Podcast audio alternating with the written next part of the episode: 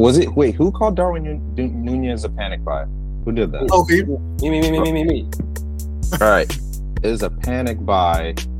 Hold on, I have to find his correct numbers. Give me the numbers because I stand by it. See, this is how you stand in the bad take, guys. Come on, guys. Not even that. This is how you begin the Football Misfits podcast. I'm Ronnie. I'm back. Joining me is LV and Spencer. We're talking about Darwin Nunez. Go ahead, Spencer. What are the numbers? I think it was what 13 games and what was it? What was I looking for? Oh, 13 games and 6 goals. That's a panic buy. Is that all competition? All competitions. Because in 13 games, Richarlison has 4 goals. Like, what are we talking about? Is that good? Are we talking about good right now? Oh, come on, brother. Well, yeah, he scored more goals than him in less games. Well, look, what I'm saying is Richarlison, but with your math. And right? Big Richie starts all the time. With your math. Mr. Nunez. With your math. Hashtag Spencer math. Nunez, how much was he? How much he cost it again? A little penny? But what was the little penny? How much? We talking about like, how much? Let's go. 120, 110? No. 100. You mean US? Let's do 100. You mean US? It was 75 million. You mean USD? Pounds? With a further 25 million in potential add-ons. Yes, pound. So that's euro. So basically 100. So we'll say 75 million euro with 25 million euro add-ons. We'll call it 100, right? Richarlison was about 62 million pounds. So if we're going, based on ratio, 13 games, 4 goals, 13 games, 6 goals. One Richarlison goals counts for like 1.75 and Darwin Nunez goes about the same. And we're saying Richarlison is having a bad year. So how can Nunez be having a good season? Is my question. He also has 5 assists. So in terms of goal contributions. Richarlison has 3 assists. Hold on. By the way, this is episode 156. He has 6 and 5. Get out of here. 6 and 5. 6 goals, 5. No, that's sure. Valid. But what I'm saying is One of them costs 200 million euros. The other one in 645 minutes. How many minutes has Richarlison played? What happened? And how many minutes has Richarlison played? A lot of minutes. Darwin Nunez has done this in 645 minutes. Yes, but what I'm saying is y'all paid Porsche. What did you say earlier? Porsche 911 Camaro. No, I don't.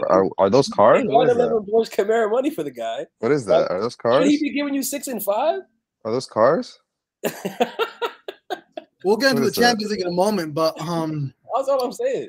Y'all paid money for. Look what Jack Grealish doing, bro. Come on now. That was 100 million euro, man. Look what Declan Rice is doing. Now, may I please interject, man? Please interject. How long has Jack Grealish been at City? Fair, a year longer. That's fair. But what I'm saying, may I please interject? Go ahead, Ronnie, because I got a good one. I'm about to crack his muffin. One, P-Paul Spencer was about to come at me for something you said. I just want to put that out there. Two, I like that. You mentioned Jack Grealish. Both Jack Grealish and Darwin Nunez were, let's be honest, miserable in their first season at their clubs. Fair. And the term panic buy, they got him off of Sadio Mane going to Bayern. But I wouldn't consider it a panic buy because it was still relatively early in the window. Now, Cody Gakpo is a panic buy because they saw how Darwin Nunez was not performing to standard, but I wouldn't necessarily classify that as a panic buy. Did them buy Nunez work out in the start? No. Are they reaping benefits of it now? Sure. But I wouldn't call it a panic buy because that means every summer transfer that doesn't really pan out right away is a panic buy. Fair. My thing is... Right. Wait, LV, how many goals does Richarlison have? Richarlison had 3 in the league, and he's got 1 in Europe. How many goals has Darwin Nunez had overturned because he took off his shirt? And so got the Richarlison over. If Richarlison never got his goals taken out, he'd have 12 goals. Yeah, he's had three goals in the league, right? Actually, 1. No, he's got 3 assists in the league. I'm sorry, 3 assists in the league, and 1 goal. 1 goal in the league. You're right. It's cool. All right, it's cool. You can have that point. That's a muffin. You burnt my muffin. That's fair. So what I want to say is, we talk about the reason why I want to call it a panic buy is because they bought him for all that money, however much it was, to replace, like you said, Sadio Mane, who was the engine of the team, the heartbeat of the team. He made Mo Salah tick. He had Bobby Firmino doing whatever the case may be. And they're like, we have to replace this guy. I don't care how much it, we have to replace this guy. They saw him playing against them in the Champions League, and Klopp was a big fan. They splashed the cash. They thought they were going to get Sadio Mane, and they got how many goals and assists he's got in his second year? It's 5 assists, 6 goals, and 13 appearances. Okay, so not quite Sadio Mane's left leg, if you will. In his second season, by the way, guys, a man who was supposed to replace a Sadio Mane, the stress that was there to get someone in to do something that Sadio Mane was doing, that's not doing half of that in his second year in, he's not even starting, by the way. And there was a point where he, like you said, Ronnie, correctly, didn't start coming in, began to start, and then lost his place his second year in. You spent all this money. I don't know. And when it comes to that point, I do want to, toot my own horn. I said he wasn't going to ever start right away, but y'all said, yeah, because of the fee. And y'all didn't believe me. Y'all laughed at me, and look at where we ended up. But that's besides the point. That's also like saying that if Erling Haaland flopped to start the season at City, he'd be a panic buy. What'd he do? Didn't. But that's essentially what you're saying. Exactly. We're talking about what happened, right? Same with, look, you spend that kind of figure. You want someone that's going to have some impact, right? It's going to do something. Again, I bring up Declan Rice, who's been absolutely – who's carrying forward what he's done at West Ham and doing the same for Arsenal. I don't even want to mention Jude Bellingham's name because what he's doing is ungodly. But, again, you pay that big sticker price, and they got to do what they're supposed to do. And that's just the day and age that we live in. No, I think he's overperforming. Like, everyone knew he was good, but that's why I said I didn't. No one thought he'd unlock the Ronaldo package once he went for Ronaldo. That's totally a panic buy. That's why I wouldn't want to mention. That's why I wouldn't add Jude Bellingham. But the point I'm making is that you splashed. Like, obviously, the inflation of the game. Everybody spends money on big players, but once you hit the 100 mark, you got to be expected to do something. And just like folks was clowning on Jack Grealish in his first season, as you so correctly mentioned, Ronnie. Right, you just got to get that same smoke. And Grealish was coming into a team where that wasn't necessarily needed to replace something. He was just coming in as a piece where you knew it was going to be a time for him to have to get in there and fit with the system and gel. Darwin Nunez was supposed to replace Sadio Mane. I don't think he was supposed to replace Sadio Mane. He just came in with Sadio Mane. They weren't like for like players. And score goals. They knew they were going to need goals. But Sadio Mane isn't a striker, so that's not a like for like. Brother, whether or not he's a goal scorer, what was he doing? Whether or not he's a striker, what was he doing? He was scoring goals, yes? Yeah, but that's not – because you're saying he came in as a Sadio – like he wasn't Sadio Mane. They were different players. They have a different profile. I think that if we just look at it from a very simple standpoint, we're losing a guy who scores X amount of goals per season, and which win us this many points per season. We're going to bring in a guy who's been prolific in Europe, who cooked us in Europe, that should be able to, in essence, score the goals. And guess what? We're going to put the premium on him because we really believe he's that guy. And he's not doing that. I mean, the thing is, listen, because Liverpool could have waited because you said they bought him early in the window. In my opinion, it's even more of a panic buy because they bought him early in the window because they might have felt like this talent was going to get swooped up. And you get caught in getting the prices. They got fleeced by Benfica is what I'm trying to say. Benfica said, hey, we got so-and-so calling. And I'll be surprised to find out if Jorge Mendes is not his agent because Benfica did some fleecing, some Portuguese fleecing, and Liverpool caught the bait and they took it. And he's a decent striker. He's having a decent output. They just panicked on getting him because they thought he would be something that he's not quite. That's where I stand. Thanks for coming to my TED Talk. So... Again, at least I do. I don't know about the Liverpool fan in the pod. I agree that he didn't pan out to what he was. He was supposed to be the next big thing. But he struggled at first. And, I mean, now we're starting to see how good he really can be. But, yeah, he had his struggles. He had his fuck-ups. But he would be classified as a panic buy. And like I said, I go back to Gakpo being a panic buy because, hey, man, they needed goal output that Nunez wasn't giving them. What other signing? That's like, I mean, well, I think Højlund is a panic buy for Manchester United. Everything is panic for Manchester United, brother. I was gonna be like, oh, that's like saying Højlund, but that actually is a panic buy, because they're trying to catch up to Man City and shit. But like, who could be a good example, like of a correlation?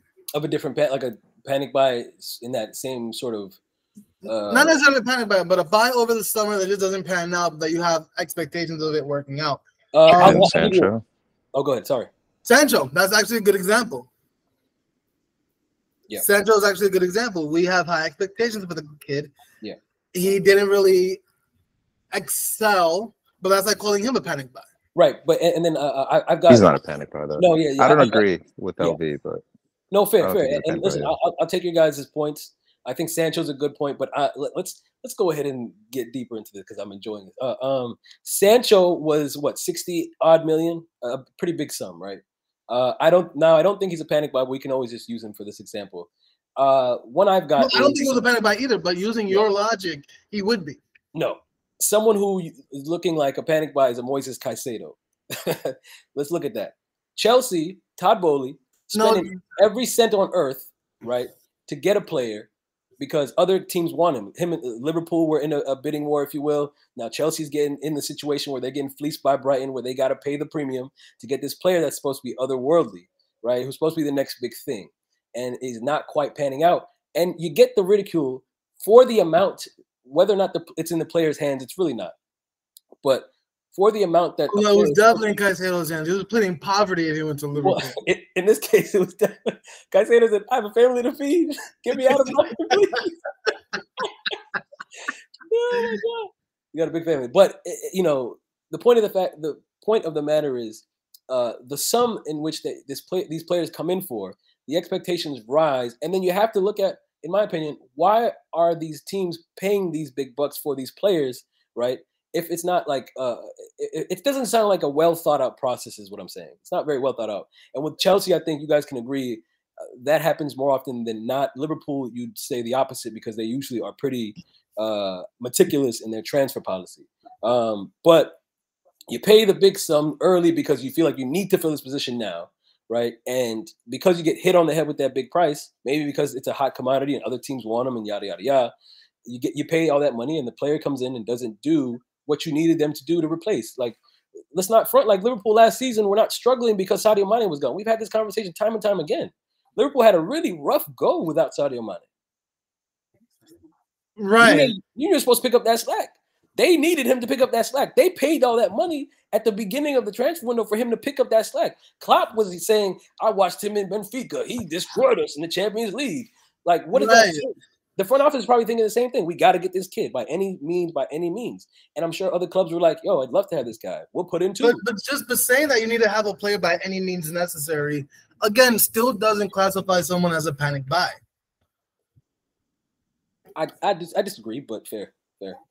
Like in this context, at least, if it's like January window, you need somebody that deadline day and shit. Okay, that's one thing, but no, because we saw how good he was. He just didn't pan out. Again, that's like saying every summer signing that doesn't really pan out turns out to be a panic buy, regardless of if a team is replacing a piece that was replaced. Whoa! It's like if Take your time. Regardless of if the team is filling a void, like a Sadio Mane of sorts. Real Madrid signed a goalkeeper as the direct replacement to Cristiano Ronaldo. That I feel might be, even though Courtois could be good, that could be a panic buy because you had Keylor Navas. And you didn't really need a goalie. What? Yes. What? Go ahead, Spence. No, that doesn't make sense. So you're just saying like that purchase just happened around each other. Like Courtois is not going to come play Ronaldo's position. It doesn't correlate. What do you mean? Yeah, it doesn't correlate. That's just like a purchase they made after a sale they made. Right, and they probably had him on the list. Yeah, he became available for a price they liked, so they went for it. It wasn't like he's going to replace Ronaldo. Yeah, and also... I get that, but y'all should have let me cook on that one. I forgot Spence was on the pod. Yeah, listen, we love this. And not to... No, but still, like, the point still stands that... That's like saying Eden Hazard is a panic buy for Real Madrid. No, and my next point was going to be this. We can talk logic. We can assume and think about what front offices are thinking and yada, yada, yada. There is no rhyme or reason for Florentino Perez does at Real Madrid. Literally zero. This is the guy who signed Kaká and Cristiano Ronaldo in the same window. There is none whatsoever. He does what he wants. He looked at David Beckham, I'm sure y'all saw the documentary, and said, you know what? You look like you were born to play for Real Madrid. What kind of transfer policy is that? You cannot think of any logic of what Real Madrid does. There's zero, none whatsoever. Because I feel like they're the exception to the rule in that they kind of just do whatever they want. And because they're Real Madrid, maybe they can do whatever they want. But again, with most other teams, I think maybe Todd Boehly's Chelsea being another exception, because I'm not sure that guy knows what the hell he's doing, to be fair with you. I think he's just like, hey, other teams are saying this guy's good. Let's get him. Let's do it. Yeah. But Chelsea, even under Abramovich, they would just splash cash at whoever. Yeah. But they like, you know how many players went on loan at Chelsea? Like, you could fill two separate teams of 11s. Yep. Famously, Mo Salah and KDB. I will say, I lean towards Spencer that he wasn't a panic buy. Fair. The Richarlison point, Spencer cooked my muffin. I'm not gonna lie to you. That was, I was throwing numbers out in the air. You intercepted that. Flag on the play. But moving forward, again, as Ronnie mentioned at the top of this heated exchange, spirited debate, if you will, this is the Football Misfits, episode 156, where we talk that talk, and sometimes it makes sense, and sometimes it does not. A formal introduction for this episode went out the window when Spencer wanted to, have this discussion. I don't even know what prompted this, to be honest with you, yeah. But I kind of want to just carry this episode forward. And just let's just find something we disagree on. Let's talk about it. Jude Bellingham, not that good? No? Anybody want to No. Okay, never mind. He's just a poacher. Yeah. Come on now. Nah, PEDs, testosterone. There's another thing, but it's neither here nor there. That was a very good conversation. A conversation that, again, we all agree to disagree, but we have the form in which we can do that. Absolutely. Now, let's talk about Santiago Jimenez and how he cooked Lazio the other day. Ooh, I know you've been waiting, Ronnie. You've been stewing because, that was one of the games I caught in the Champions League, which we like to also call the Big Boys competition this past week. Feyenoord putting hands, feet, elbows, ashy elbows, on Lazio. No respect for them, and Santi Jimenez was a key player in that, in those 90 minutes, getting a brace off. I haven't seen Lazio, a team who we saw last season and even parts of this season, taking it to big Serie A teams, and their famous one against Napoli late on last season, which obviously didn't end up meaning anything except for Lazio finishing in second. But the way Feyenoord just kind of disassembled them was kind of sad to watch, to be fair. They were playing FIFA Street out there. It was crazy. It was Jimenez's Champions League debut on top of that. Whew. And you mentioned last time you were on the pod, Ronnie, that Feyenoord would be able to have an opportunity to advance out of the group stage if Santi Jimenez could be a part of that, which he wasn't for the first two matches, as you mentioned, or first three matches, if you meant. No, first two matches, sorry, as you mentioned. Exactly. Like, maybe because it's the Eredivisie and people aren't really paying attention. Because sure as shit, the Mexican FA doesn't, because they always bench him whenever they have international matches. But this guy is so talented. Man came from Cruz Azul in Mexico to Feyenoord in a market where, like, the Mexican player is not really all that successful in Europe because the Mexican market wants to, keep them for themselves. But, bruh, let them prosper, and that is exactly what he's doing at Feyenoord. Like, his goal output in all competitions is just phenomenal. He's not slowing down at all. 2 goals in his Champions League debut at home. They are going to make it through because of him, and they do have other great pieces around him, but he is pretty much carrying Feyenoord, at least their goal output. And it sucks for Lazio because they do have my guy Castellanos, but still, Jimenez. He, at some point, be it this season or be it next season, maybe he'll become some team's panic buy. We don't know. Yeah. Hopefully Spurs. We'll take you. I'm panicking. You hear me? I actually, that was a rumor over the summer. Jimenez to Spurs. And I think I would love that. Yeah, I think they're actually those rumors are starting to rekindle as the January window approaches. Spurs in need of a number 9 if Richarlison is playing there. Obviously, Beganja having Sonny playing at the 9, which has been I think, done wonders for his form, neither here nor there. But yeah, nonetheless, Santi Jimenez absolutely balling. What a debut for him. And if you look at, you know, experienced seasoned strikers on the other side, for example, Ciro Immobile, nothing on the day, nothing at all on the day. Gets subbed off for Tati Castellanos, New York City FC's finest. And the poor guy, maybe the moment was too big for him or he just wasn't ready. Maybe he just had an off day, but the amount of chances that brother missed, you know, from 10 yards in was sad, especially when you'd see Feyenoord just send it out on the other side on a counter and look like they could score at will. Rough outing for the strikers of Lazio and Lazio as a whole. But we mentioned Immobile, and gone are the days when he won the Capo Canonieri. Like, yeah. He's not scoring like that. He is not who we thought he might have been. But, hey, man, what does that put Feyenoord in their Champions League group? That puts them top of the table. Yeah, top of the table ahead of Atletico Madrid going into their following match, which I believe should be against Lazio again, this time at away from home. And that should be interesting. Should be an interesting result. Speaking of interesting results. Can I address this group one more time, please? Celtic. That was Atleti's opposition, and they drew 2-2 in Glasgow. The only thing I really have to say is that I have a deep-rooting interest in Celtic in the form of Luis. Brendan Rodgers? No, I'm just kidding. No. Brendan Rodgers.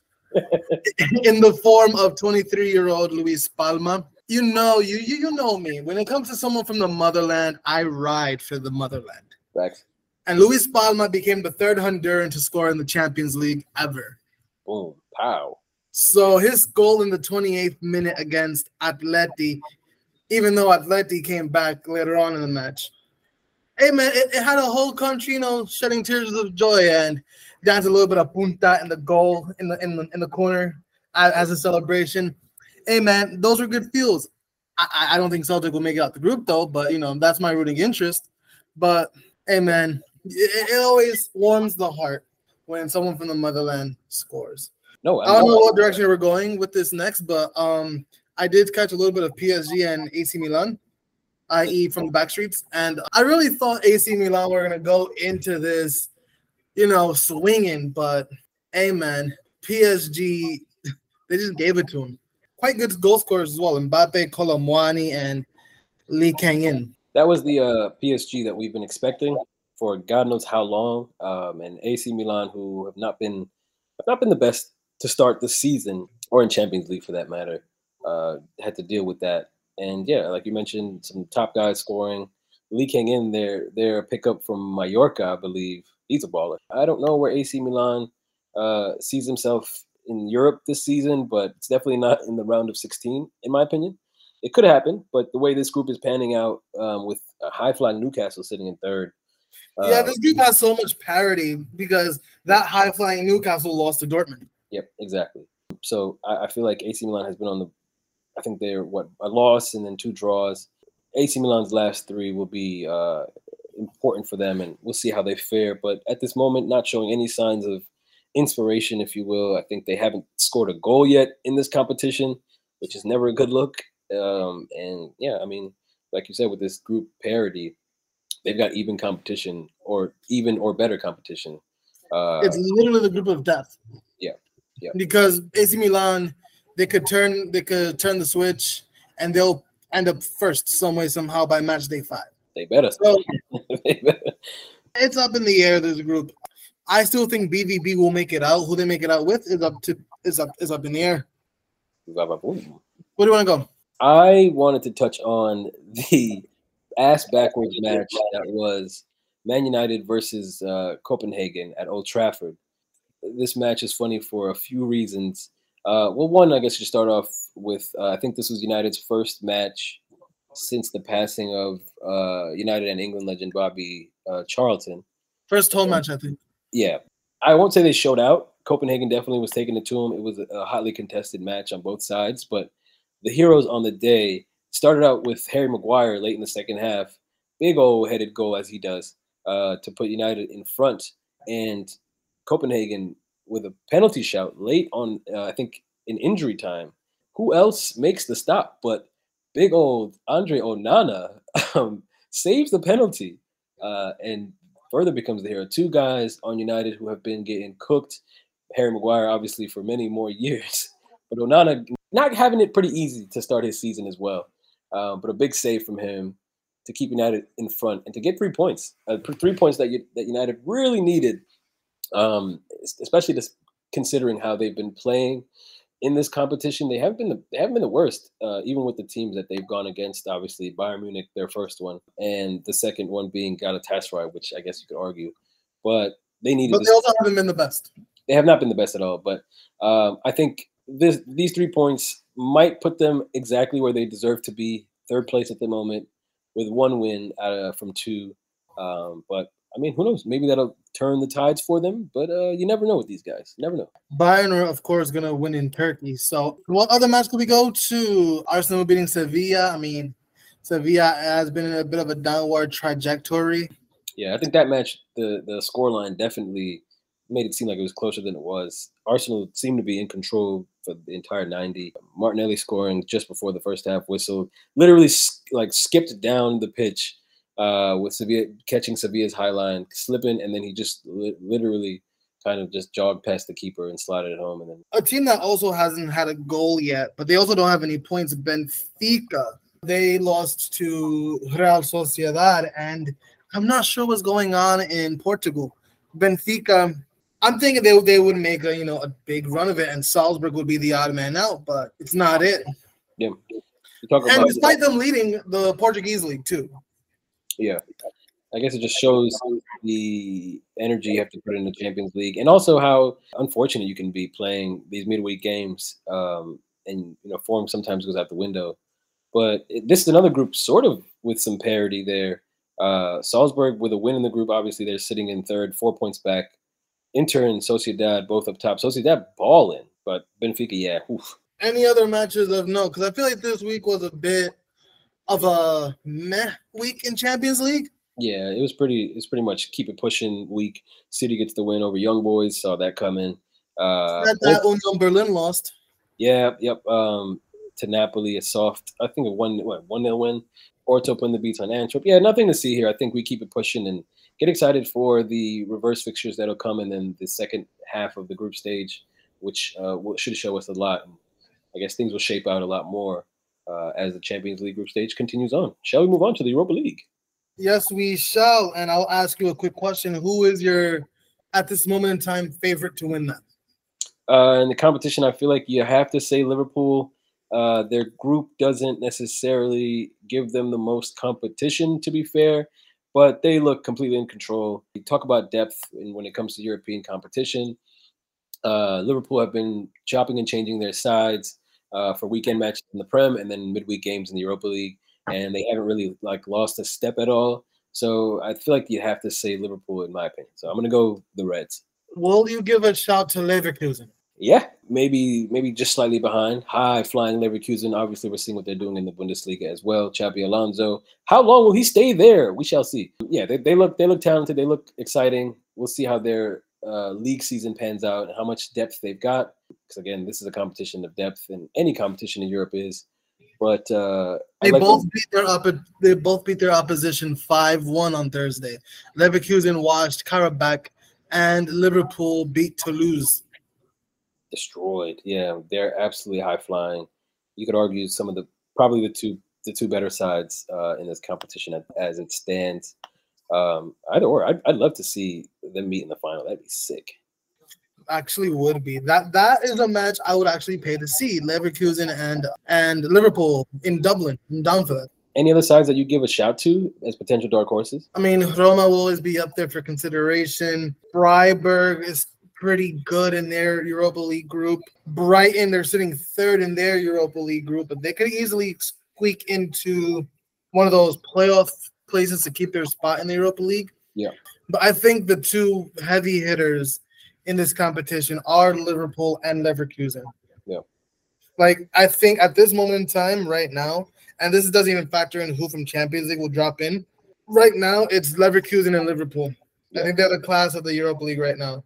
Yeah, and teams in absolute wasteland Ajax. Oof. Oh, they're looking. Oh, my goodness gracious. Ajax this season has been a whole travesty. Yeah. They're sitting bottom in both the Eredivisie and the Europa League. Yeah, I think what they've got one win the entire season from 10. That's crazy. And, bruh, you have to think about we might do like a little mini deep dive here, but like all the departures that have recently have come from out of Ajax. And you're talking about names like Sebastian Ayer and Mohamed Kudus and Yurian Timber and Erik Ten Hag. And Ten Hag, especially, like I feel like once he left, that ship has been sinking. Yeah, that does make me think, and I'm just kind of jumping out the window here with this one. But if I'm Man United and I see Ajax doing as bad as they're doing, and we've got their former manager who held them together, if you will, and not only did that, but just had them playing the excellent caliber of football that you expect from Ajax, even with numerous departures year in, year out. Does that cool his potential hot seat even just a little bit? So what you just explained is called logic. And that is something that Manchester United recently haven't had. So while I agree with you, I don't know if they agree with you, because they lost to Galatasaray a couple of weeks ago, and they see that they lost to Manchester City today. They're like, no, get them out of here. But again, you used logic, and it makes so much sense, because when Ten Hag left, yeah, they would probably still be up a bit, like in the immediate aftermath, but this is what, a year and a half removed from Ten Hag, and you've lost almost everybody who made that club your backbone. I'm not even done naming names. Mazraoui is one. Alvarez is one. Lisandro Martinez is another. Tagliafico's a bit older, but still, he held it down in defense. But still, they should be looking at it like, yeah, we still have a good guy. Like, but again, logic, they don't have it. Apparently, they don't have it. But you're right. You're absolutely right. Well, yeah, seeing them this bad. I mean, last season it was rough for them, which, I mean, from a neutral standpoint, opened up the Eredivisie, and it was interesting to see other teams kind of take that spot. We talked about Feyenoord and how good they've been. But to see them bottom of the table, only with 5 points this season, nothing to show for it, you wonder how much worse it could get. They can't get relegated, can they? Ooh, I don't want to. It might be too early to say that name or that word, I'm sorry. But, hey, anything's possible. PSV is in top spot in the Eredivisie, followed by Alkmaar, Twente, who usually would be where Ajax is at, and Feyenoord are in fourth. Behind them are the Go Ahead Eagles, also where Ajax would be right now. But this opens up the Eredivisie to more parity, which is good. Yeah, it just sucks for Ajax that they are this poor. Yeah, even looking at the table. They've got two games in hand, it seems, but even with that, at the moment they're 18 points off of the top four. 18? Jeez. Yeah, we're at the point now where like we have a good chunk of the season in, and let's call it what it is. They're shit. Only one win this season in the Eredivisie, and they got smoked by Feyenoord, aka Santi Jimenez's hat trick.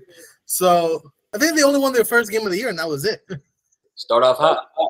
And downfall quick, but as the season goes along, we will have a deeper case study on Ajax.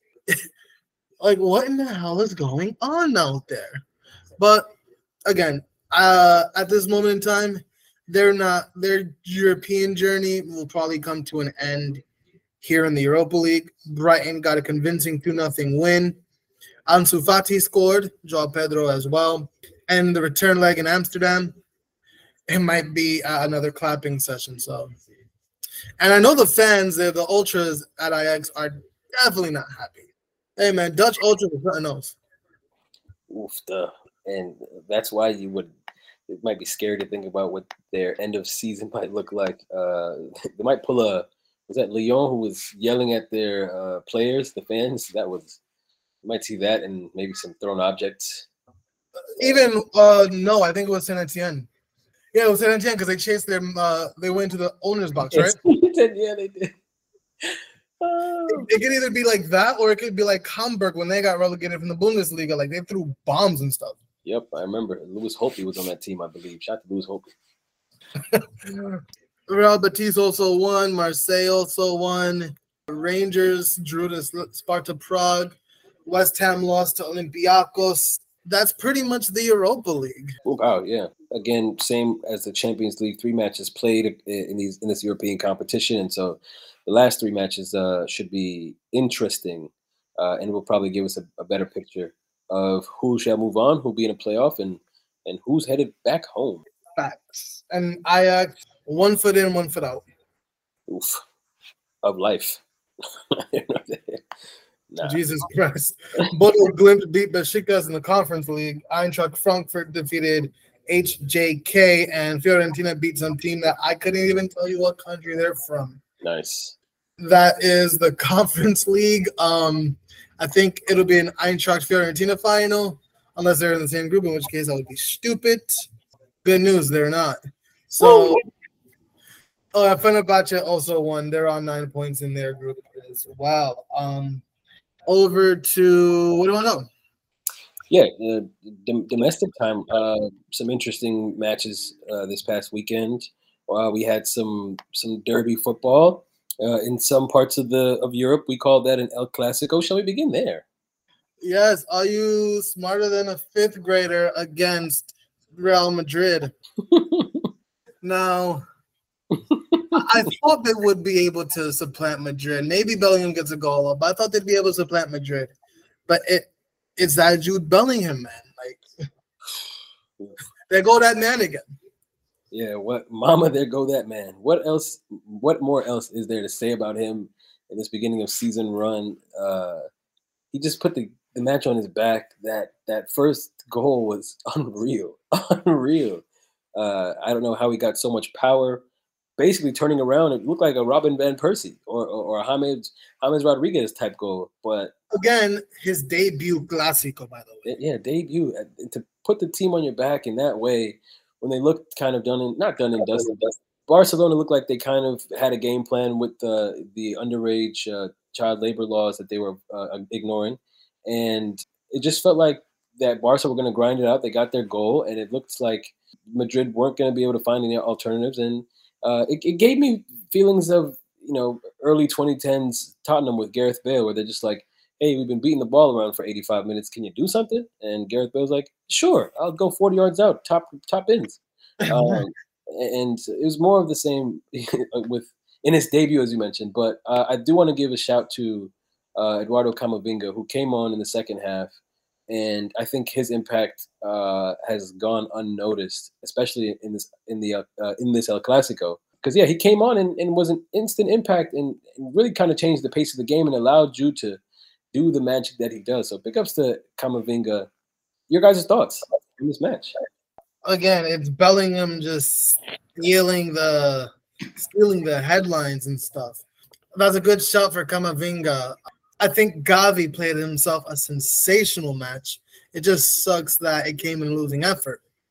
But at the end of the day, I think the way I feel about Santi Jimenez is pretty much, on a much smaller scale, of course, it's the impact he's having for Feyenoord is what Jude Bellingham is having for Real Madrid. We thought he would probably, you know, take some time to get adjusted to life in Spain, but this man has just been on one, week in, week out on top of that.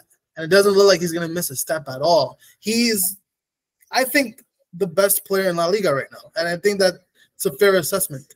Yeah, and you can make a case, best player in the world at this moment. And not only looking at numbers or anything like that, but just the impact that he's having in every level of competition, domestically, in Europe, and in big occasions such as El Clasico. And started to think that maybe BVB lowballed themselves with that 100 million plus figure. But neither here nor there. He seems to be the man. And honestly, long may it continue. It's impressive to see a young man like this continue to ball and just overachieve, if you want to call it that, even or unless that might be his level, who knows. But we'll see how long this ride continues on. And at the moment, yeah, Madrid reigns supreme in La Liga over Barcelona, again, with youngsters such as Lamine Yamal, who's 16, brother. Oh, my gosh, 16. I'm not even going to try the other guy who scored the winner last week in his debut. Mark, you know what? Not here nor there.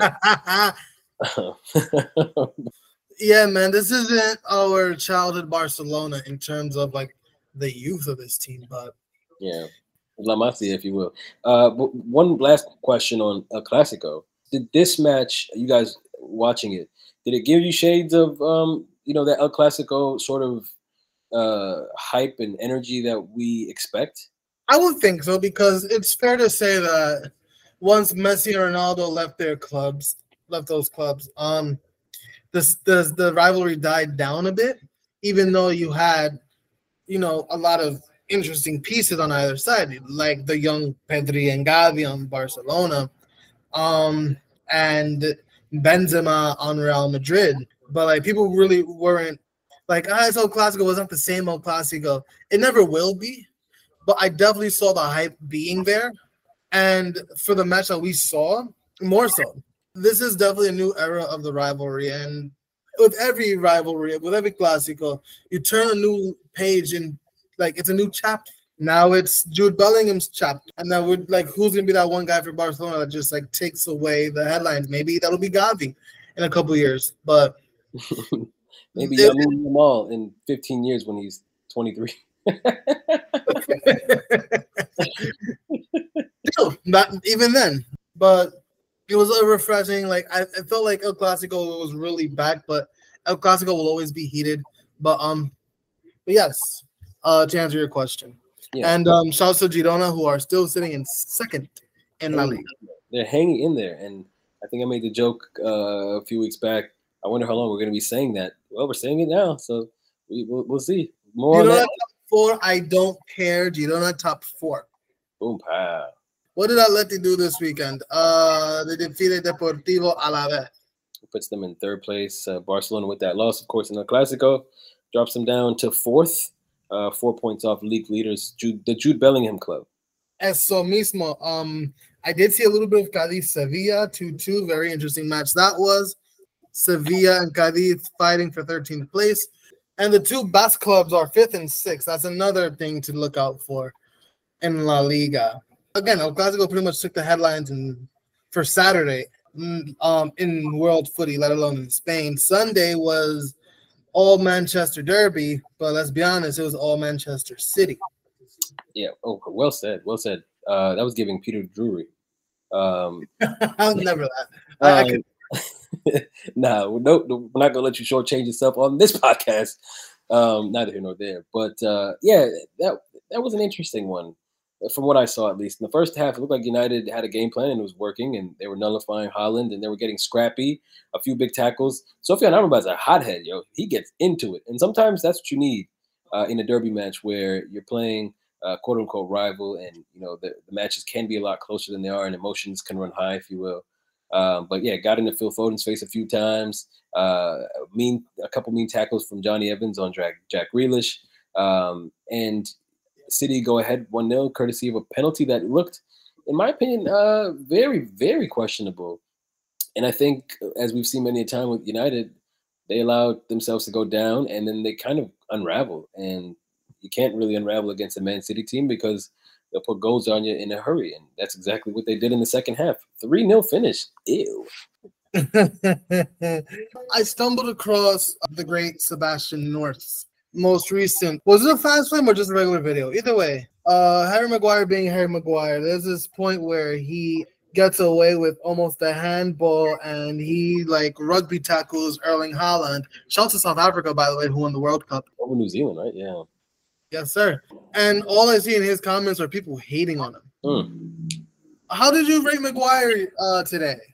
I will say that him and Johnny Evans' partnership isn't as bad as I thought it would be, despite United's results. I think he's been really good over the last couple of weeks.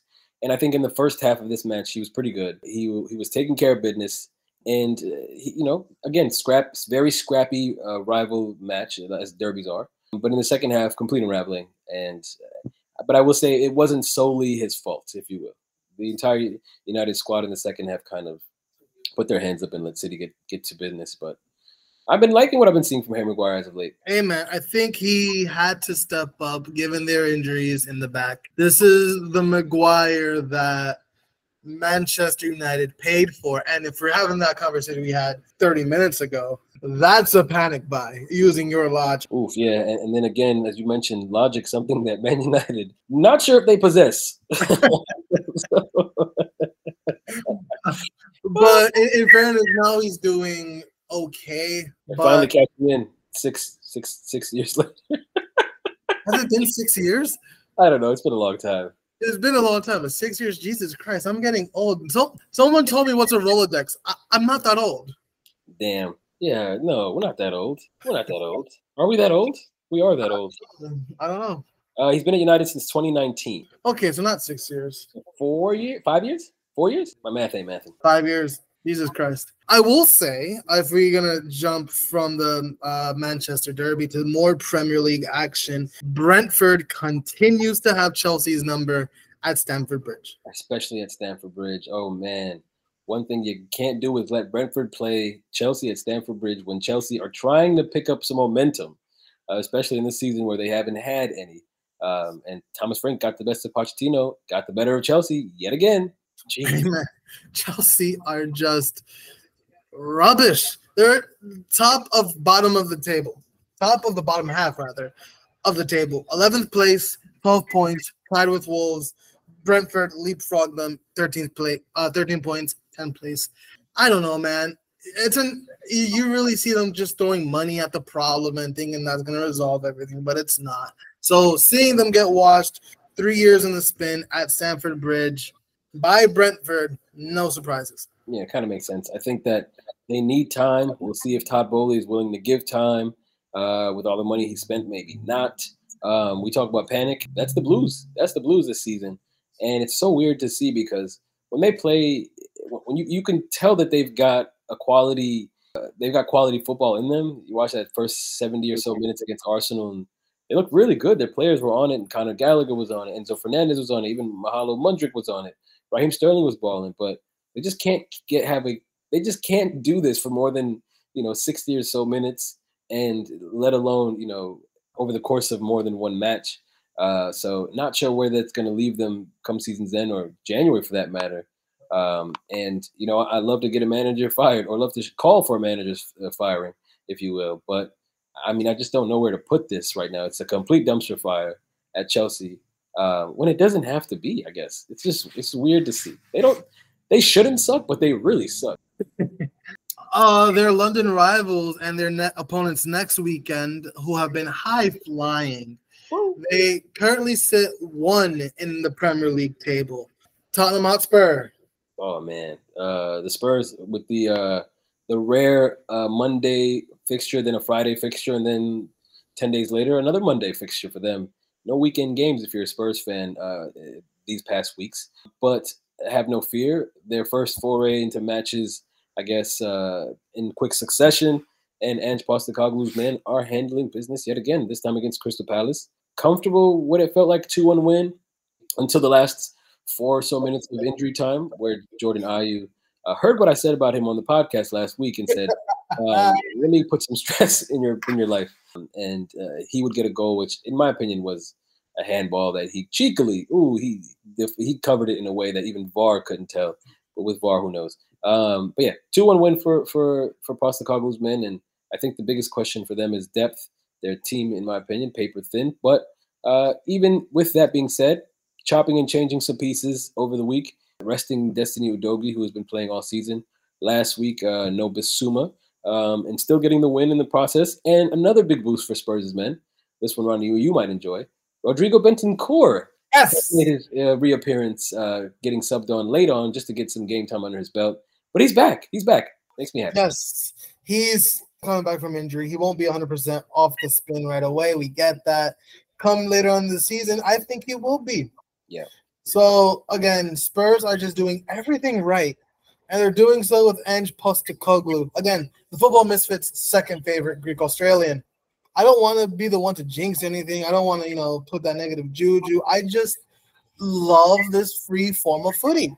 Same. I mean, and I came into the season talking about no expectations, just want to enjoy the footy. And we got that from match week one, and it's been carrying on.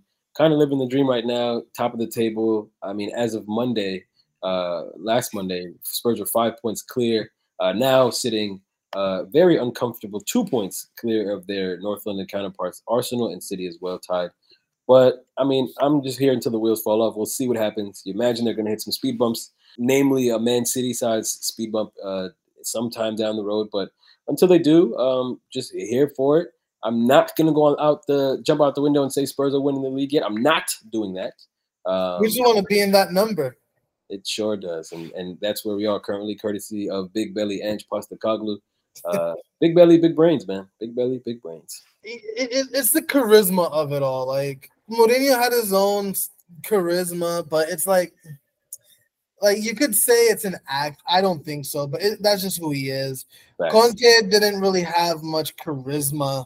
Pochettino, sure, you could say that he had, but not as much as Postecoglou. Like, Postecoglou, he's like, after the win against Fulham, he said he wanted to turn the Spurs and him into like a club. A nightclub, yeah. I'm like, who says that? Yeah, he's special. And quick question before we move from the Premier League. The three teams that were promoted, Luton Town, Burnley, and Sheffield United, are all sitting bottom. Do they all go back down? Yeah, I had this conversation, I believe, sometime this weekend on Luton Town. I don't know if they might have what it takes, especially in the way that they play quality-wise and maybe tactics-wise to stay up. Sheffield looked dead in the water, to be fair with you. They, I believe, have a point after 10 games, which is not good at all after 10 matches. And then Burnley is the one that's interesting because they play guns a-blazing, on the front foot football. They looked very threatening to many teams that they played, even big teams that they played. But I think the problem is they only, it seems now after 10 matches that they really only have one speed, and that's go mode at all times. And in the Premier League, I think you need a little bit more than that. Vincent Kompany's got to find a plan B. You got to park the bus sometimes and not even park it. Just drive slow, homie. That's it. Just drive slow. And for that reason, they're fun to watch, but I think that high-flying, high-attacking football is going to send them right back down, sad to say. So to answer your question, I don't think any of them can cut it at this moment. Over to the Bundesliga. Erik Kane from Hatfield? Bruh. He's done that more times in his career than I'd like than I feel like most players should, you know? Like, he's done that. I think, if I count now, I think he's done that at least three times in my lifetime, people. It's Darmstadt. It is Darmstadt. You can score from anywhere against Darmstadt. With all due respect to them. Yep, it's Darmstadt. And you're not lying because everyone and their mama scored on the day for Bayern Munich in that 8-0 ass whipping with a red card, mind you, after 4 minutes, Joshua Kimmich. And the funny thing is, I think all of the goals came in the second half. That's another thing, like, bruh. That's insane. Can he do that next weekend against Dortmund in Der Klassiker? Ooh, who knows? We shall see. But speaking of Dortmund, their match against Frankfurt was. So, Marmoush scored two goals early on, and I'm thinking it was going to be Frankfurt's match for the taking. And then when I texted you that, I forgot. I didn't even realize that. It dawned on me that Sabitzer is on BVB. He scored in added time in the first half. And I'm like, oh, shit, he is at Dortmund now. I know I haven't been this disconnected with the sport, but here I am. The second half starts, and you get a goal from Yusufa Moukoko, who actually came on as a halftime switch. I want to say he came on for Gio Reyna. Frankfurt take a 3-2 lead, rather, and then Julian Brandt equalized it near the death. I'm thinking maybe BVB could get another one to fulfill the prediction prophecy, but they could not. Either way, it was high-flying, entertaining, in the middle of a downpour and in Frankfurt, but those are the type of matches I like to see. That should have been a Friday match, to be honest. Hey, the Ronnie games. The Ronnie games do hit. But this match was high-flying in the Bundesliga, and 3-3 result that puts BVB in fourth still. Bayern are still in second behind the high-flying Bayer Leverkusen, who beat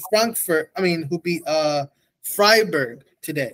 Oh, wow. And yeah, Stuttgart dropping off that second place spot after a loss to Hoffenheim. The rare time was Serhou Guirassy doesn't score on the weekend. You don't see it often, apparently, this season. Now, for Hoffenheim, our guy, Wout Weghorst, would get a goal courtesy of the penalty spot. 3-2. Shout out to Hoffenheim.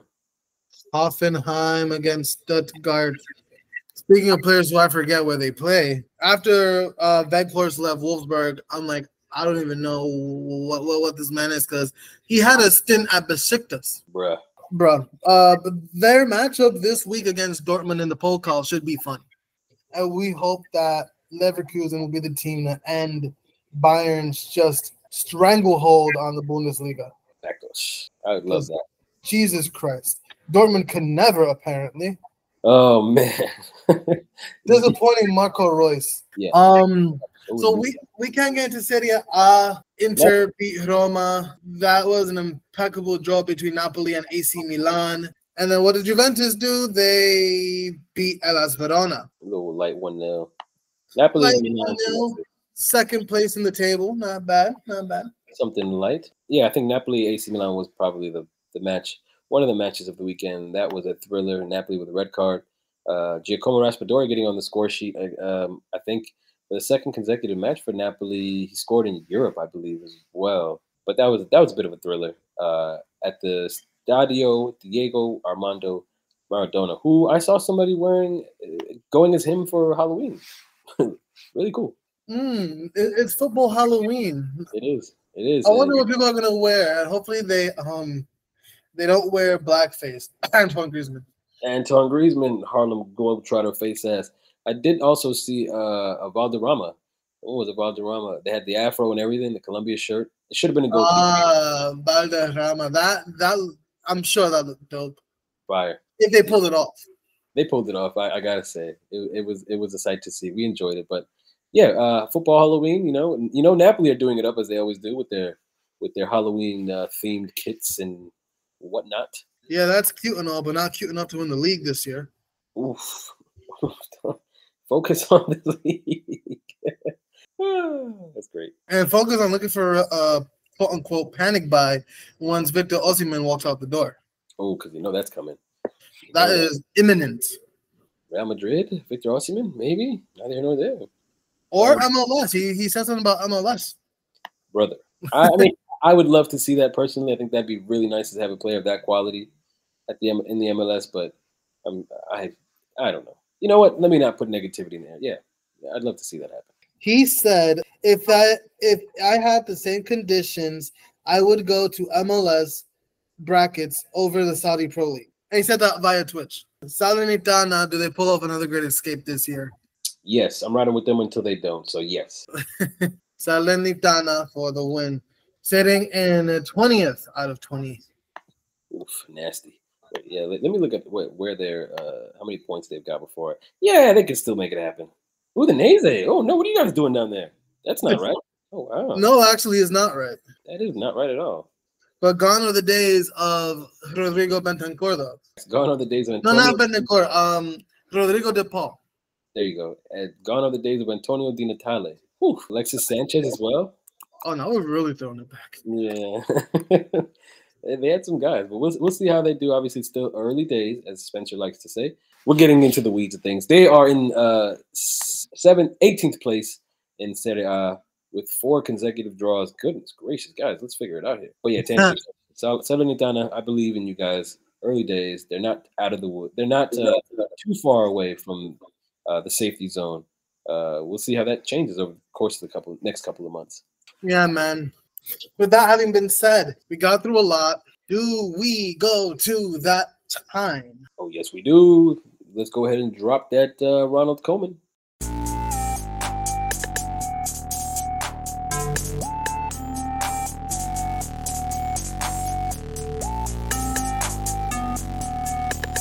Nobody's doing like what some journalists do when they write bullshit.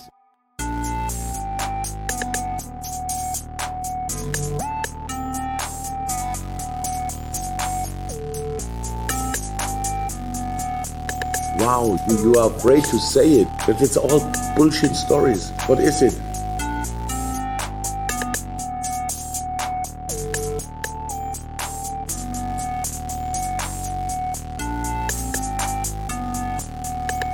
most of the times it's bullshit.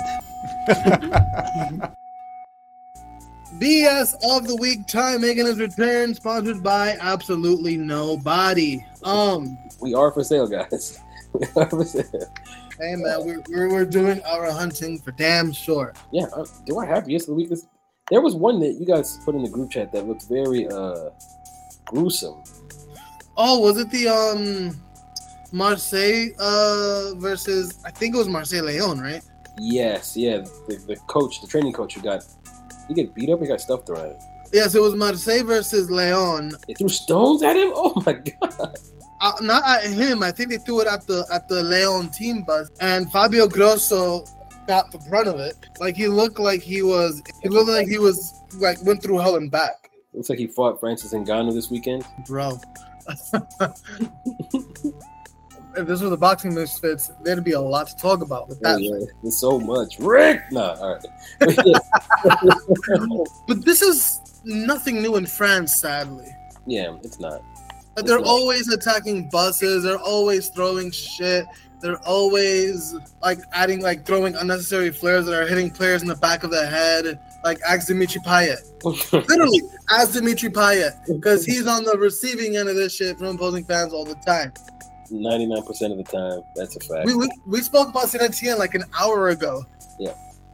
How they went into the owner's box after they got relegated. Like, man, it's just not a surprise anymore, and it's just unfortunate that this keeps on happening, but yeah. Nothing is changing. My thing is, stones? Like, is this, what kind of medieval shit is that? Stones, guys? Come on. What are we doing here? What happened to the good old plastic bottle? You know, littering. I mean, that's fine, I guess, but like this, bruh. It's crazy. Ridiculous. I think that's definitely BS of the week worthy, of course. I think that's really all I got. I jacked the one from the chat. Thank you, Spencer. Yeah, Ronnie, what's on your plate for BS of the week this week? I think that was on my plate. Oh, shit. That's the week to the MLS playoff structure because, of course, I can. Because, of course, I can. It's great. But it's also facts. Like, that shit is ass. That's 2 out of 3. Like, what are we?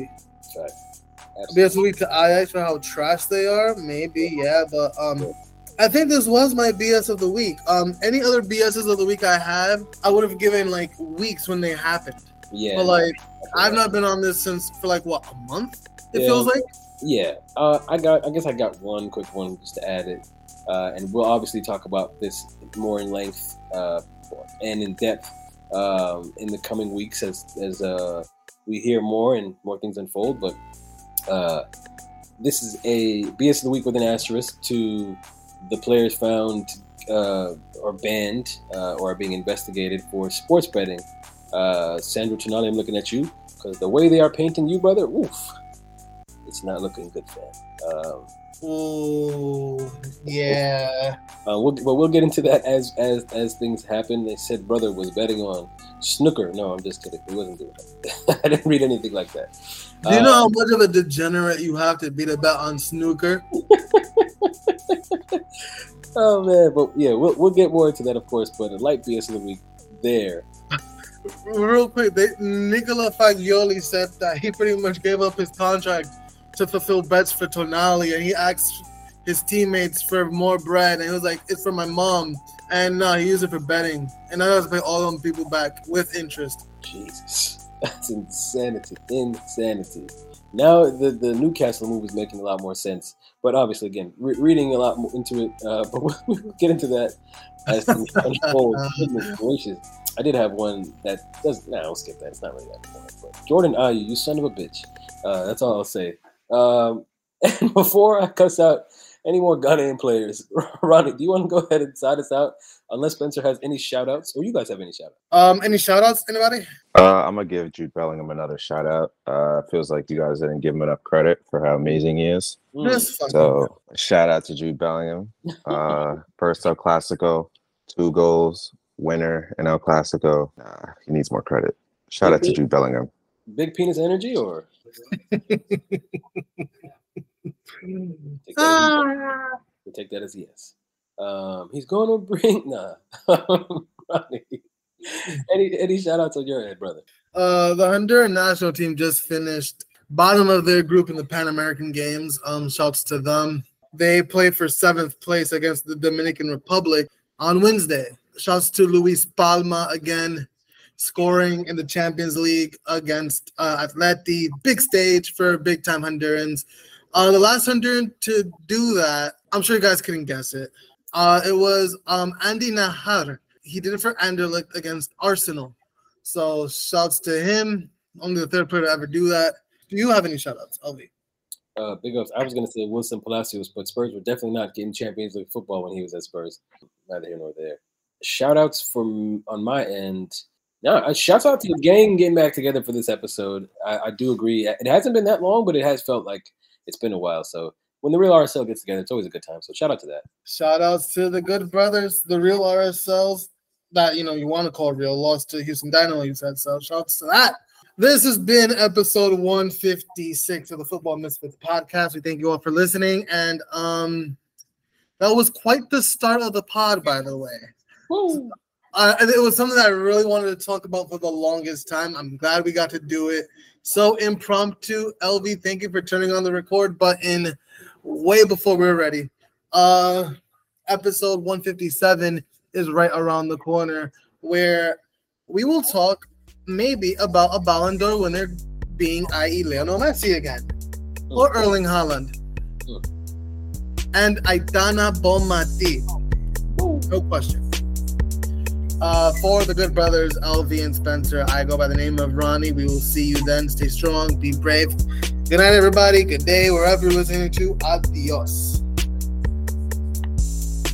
If you're having gambling problems, down 1-800-HOPE-NY. No, I'm just kidding. Jesus Christ.